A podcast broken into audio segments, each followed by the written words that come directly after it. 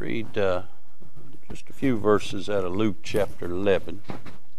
Begin reading verse number 14. The Bible says, And he was casting out a devil, and it was dumb. And it came to pass, when the devil was gone out, the dumb spake, and the people wondered. But some of them said, He casteth out devils through Beelzebub, the chief of the devils. And others, tempting him, sought of him a sign from heaven. But he, knowing their thoughts, said unto them, Every kingdom divided against itself is brought to desolation, and a house divided against a house falleth. If Satan also be divided against himself, how shall his kingdom stand? Because ye say that I cast out devils through Beelzebub, and if I by Beelzebub cast out devils, by whom do your sons cast them out? Therefore shall they be your judges. But if I with the finger of God cast out devils, no doubt the kingdom of God is come upon you. When a strong man armed keepeth his palace, his goods are in peace. But when a stronger than he shall come upon him and overcome him, he taketh from him all his armor wherein he trusteth, and divideth his spoils. He that is not with me is against me, and he that gathereth not with me scattereth. Let's pray. Father, we bless you. Thank you for the good singing. We enjoyed it. Lord, we're thankful we're headed to heaven. We're thankful, Lord, we we belong in the family of God, and we're thankful for you being the middleman on the cross that died for our sin and shame. And Lord, we sure do love you, and we're thankful you first loved us. God, thank you for the good testimonies. Thank you for hearing and answering prayers and for working and God moving and doing things that, Lord, we've only prayed about. God, we're thankful, Lord, for uh, all your goodness and mercy towards us. Now, Father, I pray you bless those that are working with the children on the other side. Bless their efforts. I pray for those young people. Lord, any that's not been saved, I pray the Word of God would penetrate their little hearts. Uh, and God, we'd see them come to the saving knowledge of Christ. Those that have been saved, may they grow in the nurture and admonition of the Lord. And then, Father, I pray for those working with the teens that God, you'd bless their efforts. Uh, uh, Lord, those young people face peer pressure that is beyond most of our even understanding. We have no idea what they go through. But God, we're thankful for those that dedicate their time to work with them and be there for them. And God, we pray you'd put a hedge about them and protect our young people. Uh, now, Father, we bless you. We're thankful for your good grace. Now, help us from the Word of God. Get glory to your name, and we'll thank you for it. For it's in the wonderful and holy name of the Lord Jesus we ask it all. Amen. Amen. In these verses, I want you to notice, first of all, the act of God. We find in verse number 14 that Jesus cast out a devil, and he said it was dumb. But it said and when uh, it came to pass when the devil was gone out, the dumb spake, spake and the people wondered. Uh, can I say when the Bible uses the term dumb. He doesn't use it in the way we use it. When we talk about being dumb, we talk about Brother Brian right there. But uh, when uh, the Lord's talking about somebody being, I'm only teasing Brother Brian. Uh, when the Lord talks about being dumb uh, in the scriptures here, he's talking about the individual who was demon possessed did not speak. But when the Lord cast out the demon, he was able to speak. Uh, you see, when that demon uh, was binding that man, he controlled that man. Uh, but when the Lord set that man free, he was able to communicate with his loved ones and speak. Uh, and it astounded all of those in attendance. Uh, can I say there are still some things only God can do? And I'm glad God can deliver folks, and I'm glad He can change them. Uh, and uh, I'm glad that God can do great and mighty things in our life. We see the act of God, but notice the accusation. Uh, uh, can I say, anytime you do something for God or God uses you, there'll be somebody in the crowd uh, that want to accuse you doing it for your own glory, doing it for yourself. Uh, uh, they want to accuse you saying that uh, all kinds of things. Uh, but listen, uh, if you're not doing anything, you're never going to be accused of anything. But if you try to live for God, there'll always be somebody that's you just live for God and God will take care of the rest. but notice the accusation, if you will, in verse 15. But some of them said he casted out devils through Beelzebub, the chief of devils. Hmm?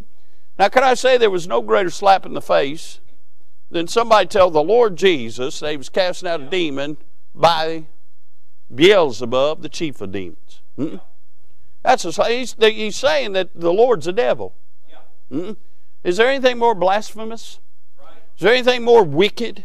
Is there anything that could be uh, more anti the Lord Jesus than that statement? And can I say, uh, if you live for God, there are going to be people who tell you that you're of the devil. They're going to call you all kinds of things. And the Bible even says in the last days they'd call them which are good evil and them which are evil good. Maybe you all don't remember a couple years ago, we were told we were non essential for coming to church. But bars and abortion clinics were essential. What they were saying were wicked things were good things, but coming to church was evil things, huh? And of course, we didn't tolerate that very long. That's why it's going to be such a blessing if I get to meet the governor. Hmm? I'm going to ask him if he watched. Because you know what I preached every time we had you know, them two weeks we had live stream, you know what I preached. I told him every time he needed to get born again. So I'm going to ask him if he did. Huh? I can't wait for the answer on that. You say, Brother Doug, will you do that? You don't know me very well, do you? Hmm? Huh? This might be the reaping part of what he sowed. He to, actually has to confront me. Wouldn't that be a blessing? Huh? I'm going to ask him how long it took him to look up the phone number to call them people at the health department to sic on us. Huh? I'm going to ask, hey, I already know the sheriff told me that we was number one on his list. I already know that. Huh? I always like being number one.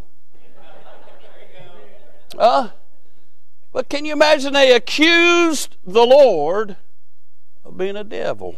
Hmm? Isn't it amazing when people don't understand stuff, they'll make up stuff?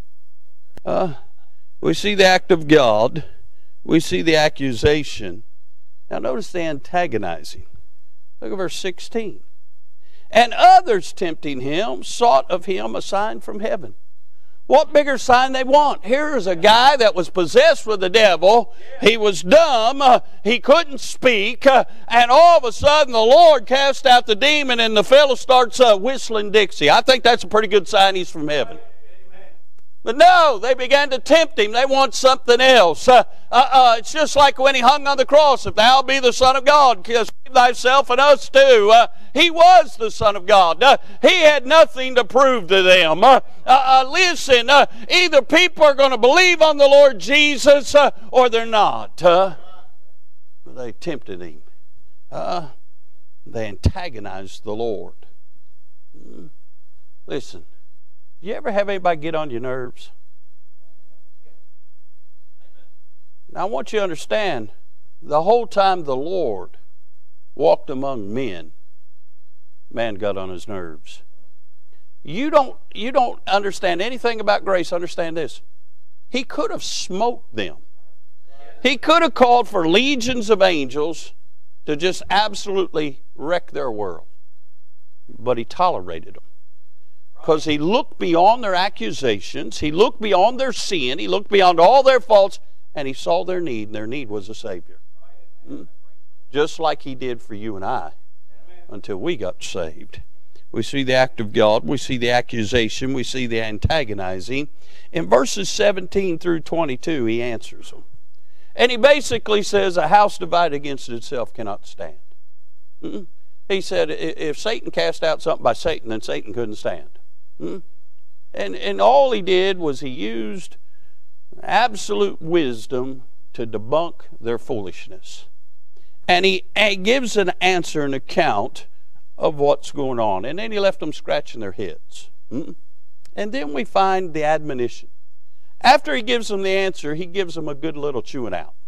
Look what he says in verse number 23.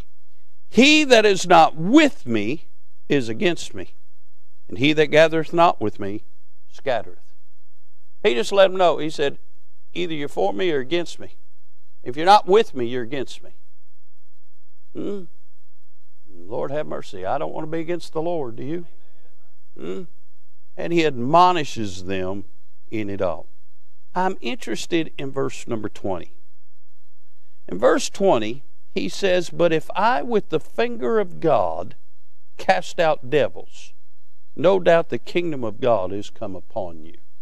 Again, I mentioned this morning when he's dealing with the kingdom, he's dealing with Israel, he's dealing with the millennium, and he's dealing uh, uh, with how he's going to rule and reign in Israel. And he lets them know if I'm actually here, so is the kingdom. Mm-mm. And can anything else scare them more than that? That the kingdom had come and they didn't even know it? But I'm interested where he used the phrase, with the finger of God. And with God's help, I want to preach on this little thought for a few minutes. I want to preach on when God puts his finger on it. When God puts his finger on it.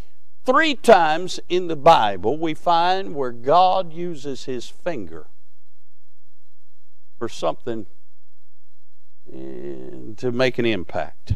Now, can I say, when he does, he does three things. First of all, when God puts his finger on it, he conveys something. He conveys. The Bible says in Exodus chapter 31, verse 18, And he gave unto Moses, when he had made an end of communing with him upon Mount Sinai, two tables of testimony, tables of stone, written with the finger of God. Can I say that when uh, uh, the Lord gave Moses the Ten Commandments, uh, uh, the Lord actually used his finger and wrote the law in the stones. Uh, and he gave it to him. Uh, God was conveying something to his chosen people. God was not going to leave them wandering in the wilderness with, without something to guide their lives by. Uh, when He conveyed uh, uh, by pr- printing the, the very law on those tables of stone, He conveyed the very directive for their lives and our lives to live by. Uh, uh, can I say, uh, wouldn't this world be a better place if everybody adhered to just the Ten Commandments? Wouldn't that be a better place uh, uh, if folks didn't steal, if folks didn't bear false witness, uh, if folks didn't murder, if folks didn't covet their neighbors' uh, uh, stuff? Uh, wouldn't it be a better place if this world, if everyone had no other gods before God? wouldn't that be a better place to live in? Wouldn't that be a utopia? I mean, we could say we'd have heaven on earth if everybody would live by the Ten Commandments. he conveyed the very directives for our lives and for everyone to live by when he gave uh, uh, uh, those tables of stone to Moses. Uh, with his finger, uh, he gave us that very directive. But not only that, he also conveyed what is defiled before God. Just in those Ten Commandments. Can I say, God doesn't think highly of thieves. God doesn't think highly of liars. God doesn't think highly of murderers. God doesn't think highly of people that worship anything other than Him. Uh, God doesn't think highly of folks uh, that lust after other people's stuff uh, and other people's wives. I mean, God let us know what is sinful and what is defiled before Him. We do know that the law was our schoolmaster, it brought us to the knowledge of sin. Uh, uh, Paul said, without the law, we didn't know what sin was. Uh, and so God gave the law uh, so we would be condemned under the law, so we'd know we was lost, so we could get saved. And under those Ten Commandments, God conveyed what was defiled before Him. He conveyed the very directive to live our lives by. But He also conveyed uh, uh, the definitives that all the law would hinge on. Can I say that God gave some 600 more laws other than those 10 to Moses? But all the other ones hinged on the first 10. Every one of them could be traced back to that. Now, I remember uh, some of uh, you may remember Brother Melvin Sisson. Mother, Brother Melvin's uh, an evangelist. Uh, my grandfather used Brother Melvin a lot when I was a teenager. Brother Melvin's many years would preach the spring revival and the fall revival. We just loved Brother Sisson and Brother Sisson was a was a, was a tremendous preacher. Uh, and I can remember him saying this when I was a teenager, long before I ever surrendered to preach. Uh, uh, Brother Clint, I remember him preaching a message, uh, and he said this. He said, "Long before God gives a man a ministry, He gives him a message." And I didn't understand much about that, but I wrote that down. It just sounded like something I needed to write down. And can I say that uh, uh, now preaching uh, uh some 35 years, uh, uh, I can say this that God gave me a message years ago. and even though I've got different messages, and all the messages, some, I, I, don't know how many, 10,000 or more messages I've preached. Sydney can't wait to get the box and then she'll tell you how many's in there. But anyway, of all the messages that I've preached, there's one common theme in in my ministry. Uh, and it seems like for uh, uh, uh what God put in my heart uh, is I long to see God's church prosper, uh, God's church to be in a state of revival, God's people to be spiritual and have the touch of God in their lives. and it seems like all the ministry that God has blessed me to be a part of is always pointing folks to letting God have first place in their lives. And can I say, all the law hinged on those first 10. The first 10 was the message that all the other ones would come and hinge on. And it's very important to understand. Everything else in the law, in Leviticus and Deuteronomy, can be backed up by them first 10. Mm-hmm. And again, even Benjamin Franklin, who was not a Christian, who was not a spiritual man, he even said that in our public school system, at the minimum, the Ten Commandments ought to be taught. Wouldn't our schools be better if we taught the Ten Commandments? Probably wouldn't have to have police officers at the school. Mm-hmm. Uh, so we see that when God puts his finger on it, first of all, he conveys. Can I say that in the second place that I want to mention where God put his finger on something, he convicts. In John chapter number 8, you know the story. In John chapter 8, uh, the Pharisees bring a woman to the Lord Jesus who was caught in the very act of adultery. Now, let me just stop right here. Um, number one, my first thought is why didn't they bring the man? Why only her? The second thing that I'm wondering is why were they there to, to witness it?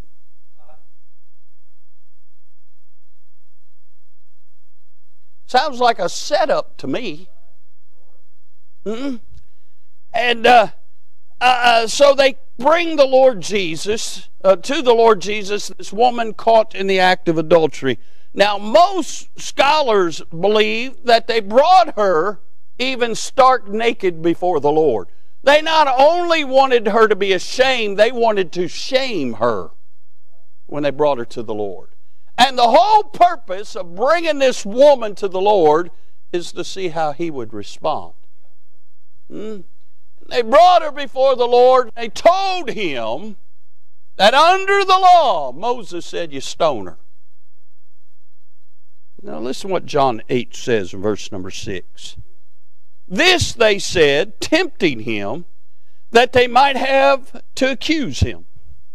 But Jesus stooped down and with his finger wrote on the ground, as though he heard them not. So when they continued asking him, he lifted up himself and said unto them, He that is without sin among you, let him cast a stone, uh, let him first cast a stone at her. And again he stooped down and he wrote on the ground. And they which heard it. Now again, he wrote on the ground. And they which heard it, being convicted by their own conscience, went out one by one, beginning at the eldest, even unto the last. Uh, and Jesus was left alone, and the woman standing in the midst. Now, you know the rest of the story. Jesus looks at her says, Where are thine accusers? She says, I have no accuser. Uh, he says, Neither do I accuse thee. Go and sin no more. But Jesus uh, stooped down, and with his finger, the Bible said, two different times, he wrote on the ground. And the Bible says, when they heard it, Now, uh, I preached on this not long ago, uh, and the Bible says, so then faith, uh, uh, uh, uh so then, Romans 8 17, so then faith cometh by hearing, hearing by the word of God. And did not the Lord write the word of God? And uh, isn't it amazing how uh, when we read the Word of God, we hear it and conviction comes? Uh, faith is encouraged uh, uh, because of the Word of God. The Lord, the living Word, is writing something on the ground. It doesn't tell us what He writes. I believe He starts writing their sin. Uh, the Bible says, from the eldest to the last. So the oldest one, Brother Ed, he's first in line. Huh? Jesus writes he's sin. Second, Brother Bob. Writes there, or Brother Jack, who's ever next. Writes their sin. Writes their sin. Writes their sin. Writes and everybody steps up, they sees what he's writing. And all of a sudden, well, it's time for me to go. I thought I had that hid. How does he know? Huh? Because he's the Lord. Huh? And uh, uh, you see, when uh, uh, the Lord used his finger in this instance, he brought conviction. The first time, uh, he conveys to us what sin is. Uh, this time, he shows them their sin. Can I say, he convicts of personal sin. You know how I know it's personal? Because each one of them was guilty of something different. But yet, whatever he wrote affected each of them. Hmm? Isn't it amazing? how God can bring an assembly of people together. He gives one man one message, and that man preaches the message, but yet it speaks to everybody in the house. Isn't that amazing? That amazes me. Huh? And some people are being blessed by it. Some people are getting answers from it, uh, and some people fall under conviction by it. It's amazing how God uh, can do that. How does He do it? He's God. But He knew their sin, and he began to write, and it uh, convicted them of their personal sin. Can I say it also convicted them of their prideful self? It's one thing when God shows me where I'm wrong, where I have uh, uh, sin, and where I'm not right with Him. It's another thing when He shows me I'm looking down my nose at somebody. Mm. Whatever He wrote not only convicted on personal sin, also said, who are you to look at them? Look what you've done. Mm. Huh? And then he kind of put a little dagger in on it. He said, Ye that are without sin, you know, cast the first stone. Uh, there's a pile of rocks. Have at it if you're without sin. Mm. I noticed nobody threw any rocks. Uh, you know, in, in reality, we'd be a, a lot less likely to judge and condemn others if we'd realize how good and how gracious God's been to us. Mm. Uh, but He convicts of personal sin, of prideful sin, but also of painstaking shame. Mm. Only the Lord can reveal something that hurts us to our core. But then, in the midst of that, show us love and mercy and grace. And when we bring it to Him, He does away with it. I mean, only God can do that. God never shows you or reveals to you something that He does not like in your life to batter you with it. He always reveals things to us so that we can get it taken care of and our relationship with Him can be restored and be the best that it can be. He does it to better us, not batter us. Hmm? Hmm. If God wanted to destroy us, He could. He doesn't reveal things to destroy us, He reveals things so that it would enhance our relationship with Him. Oh, what a God. You see, when he put his finger on it, first he conveyed to us the law and what sin was. Then he, in another place, puts his finger on it to convict the final place that I find in the Word of God where God puts his finger on it, he puts his finger on it to condemn. The Bible says in Daniel chapter number 5, and I love Daniel chapter 5. Verse number 5, the Bible says, In the same hour came forth fingers of a man's hand. Now let me set the scene. Israel has been taken captive in Babylon. And uh, Nebuchadnezzar's son, Belteshazzar, did not learn from Nebuchadnezzar's life. You remember Nebuchadnezzar, chapter number 3.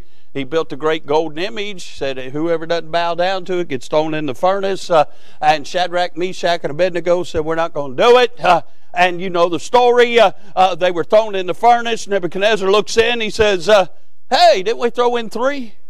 He said, I see a fourth man.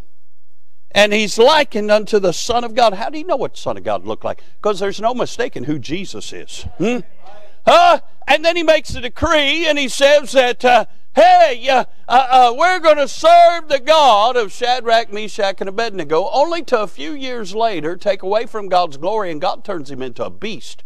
I mean, he grows claws, uh, grows feathers. Uh, he's out eating grass. Uh, I mean, he lost his cotton picking mind. Uh, uh, and God, once again, proved to Nebuchadnezzar who he was. It's a dangerous thing to try and rob God of his glory. I know people today that used to sit in church and they've lost their minds. You say, why? They quit trusting God. Hmm? And so now, uh, uh, you know, then after seven years, uh, Nebuchadnezzar's put back in, in, in, in, his state and he worships God. And, but his son doesn't learn the lessons. And his son is having a big party. He's having a big stupor of a party, uh, and he calls for the vessels from the house of God that they took from Jerusalem. Uh, and he starts uh, uh drinking wine in the vessels, and he starts desecrating the vessels that were holy unto God. Uh, and in the midst of all of that, God sends a hand right on the wall. Well, it, it kind of sobers him up real quick. And he starts calling for all the wise men of the land and all the chancellors and all the soothsayers and everybody come in. Everybody's like, hey, you're on your own there, bud. And somebody says, there's a Hebrew by the name of Daniel. He interprets dreams. He might be able to take care of this. So they bring Daniel in. And the Bible says, In the same hour came forth fingers of a man's hand and rode over against the candlestick upon the plaster of the wall of the king's palace, and the king saw the part of the hand that wrote. Now, verse 25, here's what he wrote. And this is the writing that was written. Mene, mene, tekel, upharsin. That's the Hebrew pronouncement of, or the hillbilly pronouncement of the Hebrew word, which I don't know how you say it. But it, in hillbilly, we say mene, mene, tekel upharsin. That is the interpretation of the thing. Mene, God hath numbered thy kingdom and finished it. Tekel, thou art weighed in the balances and art found wanting. Peres, thy kingdom is divided and given to the Medes and the Persians. So we find that God condemns Belteshazzar. Mm-mm. God with his fingers and a hand to write, Mene, Mene, Tekel, Upharsin. What did he condemn? He condemned with the pronouncement that was made. What was the pronouncement? God's numbered your kingdom and finished it. You're done. Now listen, if the doctor says you're done, that don't mean anything. Hmm? Your neighbor says you're done, that don't mean anything. Even if the preacher says you're done, that don't mean. But when God says you're done, you're done. Hmm? So we see that there's a pronouncement that was made. Then the, the prosecution is weighed. He said, Thou art weighed into balances and found wanting. Hmm? Now listen, we've all seen the scale of justices. And God said, Belteshazzar, I weighed your righteousness against mine and you're found wanting. Now, what religion has done is religion has adopted that thought and said God's going to weigh all your good parts and all your bad parts. If your good outweighs your bad, you get to go to heaven. Wrong. God's going to weigh you against Him. And we're always found wanting against God. And then we find that the condemnation comes with the punishment is rendered. He said, I've given your kingdom to the Medes and Persians. It's going to be divided. You're done. Hmm? And can I say, that night it transpired. Hmm? So God, when He puts His finger on it, He conveys, He convicts, and then He condemned. Three times in the Bible you find where God used His finger. Now let, let me talk about this condemnation story.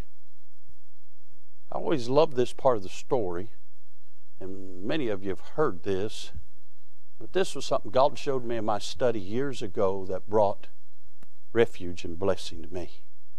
Now, I know many of you got children not serving God.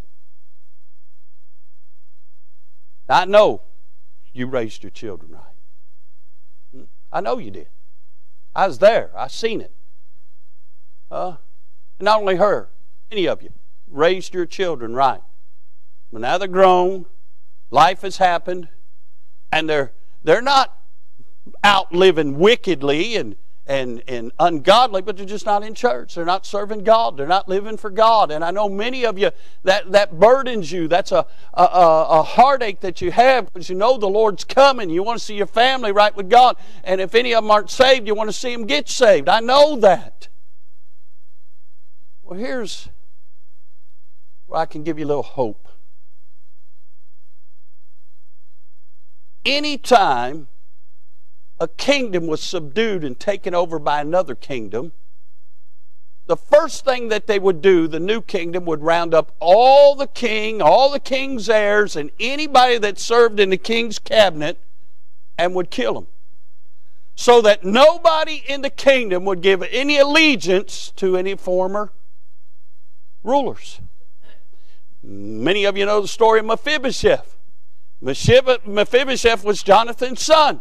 When David became king, Mephibosheth over in Lodabar scared for his life. And one day, here comes the king's chariot. And he knows this is it. I, am the former king's grandson. Uh, I know my life's uh, uh, going to end today. Uh, but what Mephibosheth didn't know uh, is that David and Jonathan had made a covenant uh, that whichever one outlived the other one, they'd be good to the other one's heirs.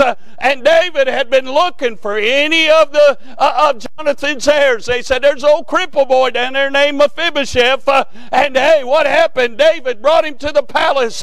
David put robes of the king on him. David treated him as his own son. Uh, and isn't that a wonderful picture of grace? Uh, hey, we had no right to eat at the king's table, uh, but we do. Hallelujah. Well, Daniel, when he when he tells Belteshazzar the meaning of the handwriting on the wall, Belteshazzar puts gold on him, puts raiment on him. He promotes him. he is now part of the inner circle of the kingdom. That night, the Medes and Persians come, overthrow the kingdom. Uh, Belteshazzar's murdered. Uh, they start slaughtering everybody in the court. Uh, but uh, hey, Darius the king uh, spares Daniel. Why? Why would he spare Daniel? He should have taken him out and killed him. Why did he spare him? Well, you got to understand who Darius is. Well, he's the king of the Medes and the Persians. Yep. He's the son of Ahasuerus. Who's that? That's uh, the king of the Medes and the Persians before him. But you got to know whose mama was. His mama was Esther. Now you know the story of Esther. Esther uh, uh, uh, she's just a fair maiden in the land. Uh, Vashti the queen, uh, uh, uh, she refuses to obey the king. The king puts her out as being queen. they said, You need another queen. And they took all the fair virgins of the land and they purified them. They brought them before the king. and Esther was beautiful. Esther had the right spirit. and he marries Esther. She becomes queen. Esther's raised by her uncle, Mordecai. Uh, and Mordecai uh, lets her know, hey, for such a time as this, uh, hey, God has placed you as the queen. Maybe it'll benefit our people, the Jews, huh? Well, you know what happens. There's a wicked man by the name of Haman. He hates the Jews. And he sets forth a plot. and He hoodwinks the king, uh, and all the Jews are going to be killed, including Mordecai. Uh, and he makes a, ga- a, gallows, and he's going to hang Mordecai on it, make an example. Uh, and he sends forth a decree throughout all the land on a certain date uh, all Jews are going to die. Well, Esther invites the king and Haman over to her house for lunch. Haman thinks, Boy, I've made it now. The queen's inviting me to lunch. Oh, I'm in. Uh, and the king says, Hey, uh, uh, what should be done to somebody that spares the king's life? Uh, says, Oh, you ought to put the king's robe on him. Let him ride on the king's uh, horse, uh, and everybody celebrate him. And what he didn't know is the king had done uh, uh, some research and seen where Mordecai had revealed to uh, the king that something bad was going to happen and all of a sudden spared his life. So he said, That's a good thing. So why don't you take Mordecai out and dress him up and take him throughout all the land? Boy, made him mad. Well, then Esther finds out about the plot. And the king wants to know what's troubling her. And she goes through a series of things and finally she lets him know that all her people's going to die. And the king gets mad. He said, At Whose word? He said, Wicked. She said, Wicked Haman. And Haman is then hung on his own ballast. But here's the, the rest of it. They send out riders to tell everybody the Jews can live, the Jews can live, the Jews can live. So throughout the decree, uh, the death sentence is removed uh, because of Esther. Well, Esther has a little boy named Darius. Now, Darius, you know, mom and daddy's running the country. So he spends a lot of time with Papa Mordecai. And I can just see it. Just like little Ella Rose going to spend a lot of time with Big Rev.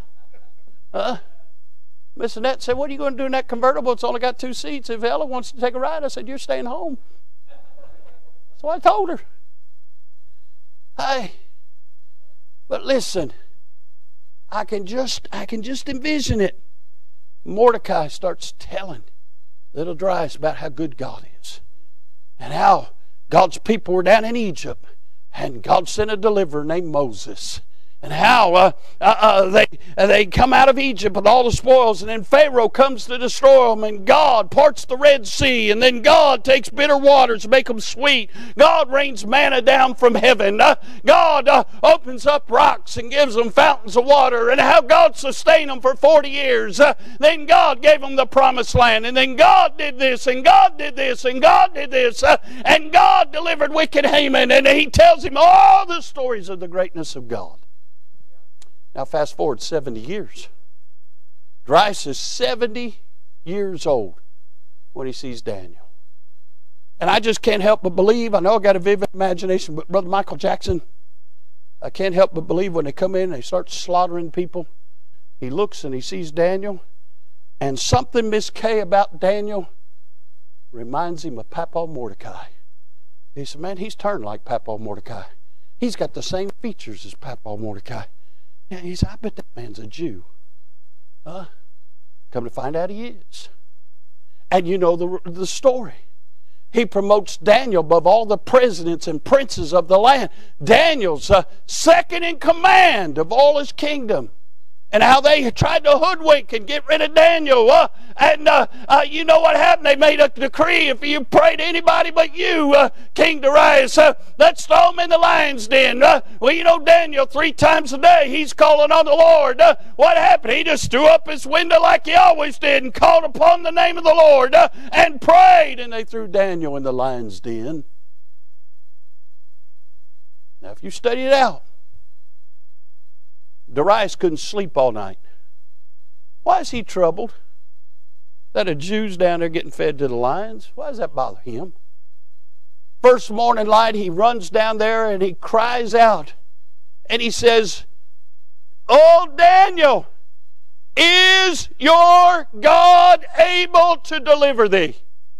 All night long he's wondering, Are all those stories true that Papa Mordecai taught me? Uh, is God able to deliver his people? Is God that great God? Uh, is he the one we ought to be worshiping and serving? Uh, and you know what uh, uh, Daniel said? Uh, hey, my God has sent an angel and shut the lion's mouth.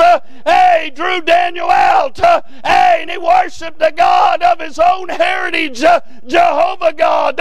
what do you say all that for, preacher? you might have a child uh, who's not in church. You raised them right. You taught them the stories of the Lord. Uh, you taught them the, uh, the story of the cross. You taught them about grace. Uh, and they're not serving God tonight. Uh, the Bible says, train up a child uh, in the way he should go. When he's old, he shall not depart from it. they may not be at church tonight, but they can't get away what you put in them. hey, in any given moment, God's going to put somebody in their life and it's going to remind them the story that Mama told them, the story that Grandma told them. Uh, hey, uh, if God still got Darius, uh, he can get your youngin. Uh, hey, don't lose hope. Uh, God is well able to still deliver them. Keep praying. Keep looking for the Lord open doors to tell him.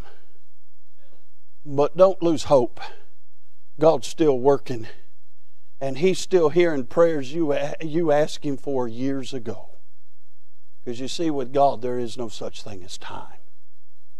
God always works right on time. And if God delivered Darius, and if it took a handwriting on a wall to get rid of a wicked king to deliver one, God knows what He's a doing. When God puts His finger on it, God's got a purpose. Now listen. Sometimes God puts his finger in our life. Things he's not pleased with, we need to get it right. Sometimes he puts his finger in our life to point, make a point. I'm in control. We just need to submit to it. Sometimes he puts his finger in our life that he's a working. Just let him work. But my dear friends, never run from the hand of God because that's the very hand that feeds you, the very hand that holds you, the very hand that's for you, and not against you. The Word of God's given for iron sample. We can see how God moved in the past and know that He moves the same way today. Maybe not in the same administration, but He moves because He is God. Trust in Him. Look to Him. Depend on Him. And if He puts His finger on something, Hey, run to do what he says because he always does all things well. Let's all stand tonight, brother. Ray, come get a song of invitation. Maybe God spoke to your heart. Maybe put his finger on something. You need to come. Maybe you just need to come and pray one more time for a lost loved one. Maybe tonight you just need to come and thank you for being a good God and being your God. Maybe tonight he just spoke in another manner. Whatever he says, you just mind him. He knows what he's a doing. And you just trust in the Lord. They're picking that song. Let's pray. Father, we bless you. Thank you for the Word of God. Lord, I'm glad it'll never be exhausted. We can study it, study it, study it, and then you still show us things we've never seen before. It's alive because you're alive. God, we bless your holy name. Now, God, help folks tonight. God, speak to hearts. Bless this invitation. Well, thank you for it. In Jesus' name we pray. If you enjoyed today's message, head on over to ibcflorence.com and click on sermons. And don't forget to check out our other links in the notes section of today's broadcast. As always, thanks for listening.